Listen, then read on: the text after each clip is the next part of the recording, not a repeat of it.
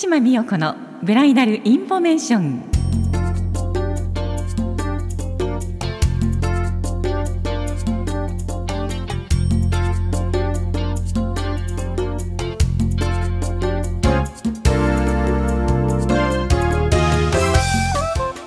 皆さん、新年明けましておめでとうございます。2024年令和6年辰年がスタートしました。なんて言うんでしょうかね。私こ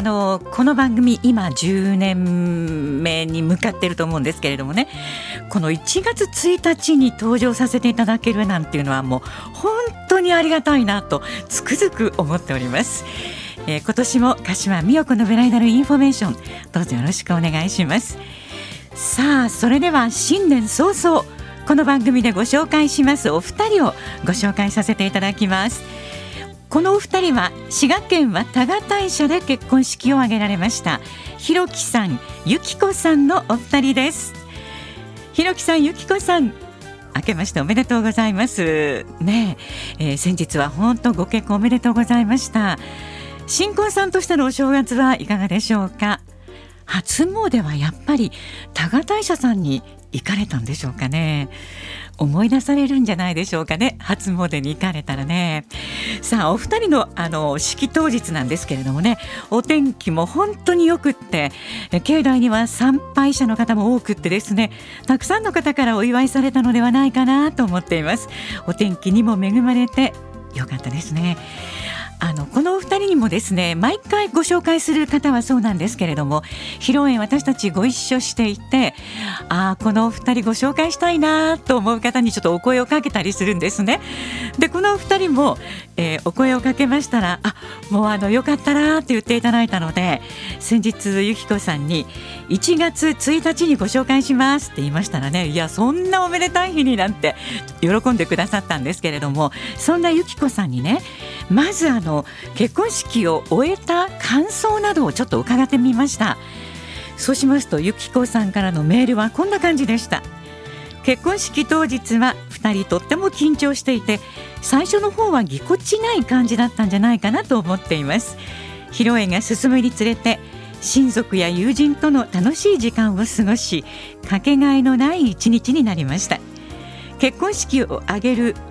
にあたり、2人で話し合って協力して作り上げてきたこともかけがえのない時間になったと思います。今後も2人協力して温かい家庭を作り上げていきたいです。また、打ち合わせの時に披露宴でやってみたいことをいっぱい言ってみたところ、鹿島さん、すべて叶えてもらったことに感謝しています。そんなメールをいただきました。本当そうでしたね。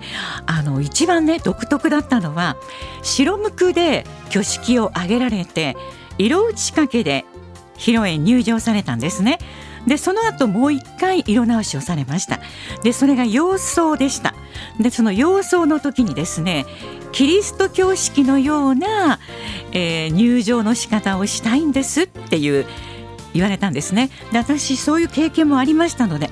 しましょうしましょうっていう感じだったんですけれどもね。まずお色直しの再入場、新郎一人で入場されましてね、扉入ったすぐのところにお母さん、お父さんがいらっしゃいました。お母さんからジャケットを着せていただいて、お父さんからブートニアを胸に刺していただいたんですね。そうしましたらね、もうここ感激だったんですが、お父様が新郎様にハグをされに行かれたんですね。で、私たち本当にスタッフもそういう雰囲気の感じはなかったので、もうそれですんごく感動しちゃいましたね。で、その後新婦が入場してらっしゃいました、お父さんと。で、入ったところにお母さんいらっしゃって、ベールダウンをしていただきました。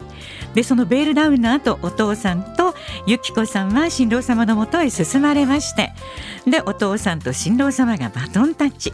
そしてそこで新郎様は新婦ゆきこさんのベールをアップ上げて、高砂席の方に進まれたんですね。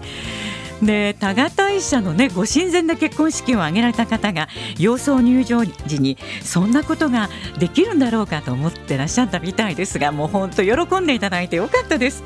お父さんもお母さんもね、当日いきなりね、申し上げたんですね。色直し入場される前に説明して、本当にバッチリでした。で、披露宴の中ではですね、これも良かったなと思うんですね。お客様にカードを配られましてね、皆さんのおすすめの旅行先を教えてください、いつか2人で行ってみたいと思いますというようなカードを配られました。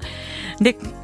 行き先はここがいいよっていうことを書いてもらうんですけれどもね、で2人へのメッセージも書いていただいて、お客様のお名前を書いていただくということだったんですが、これはね、本当にこれからの人生楽しくなるなと思いました。もうお友達も大勢いらっしゃったし、とっても楽しい和やかないい雰囲気の披露宴になりました。ひろきさん、ゆきこさんね、またいつか会いたいですね。あるような気がします。これから長い人生、どうぞ幸せにお過ごしになってください。新年早々ラジオでのご紹介 OK いただいてありがとうございました。ひろきさん、ゆきこさん、どうぞ末永くお幸せに。鹿島でした。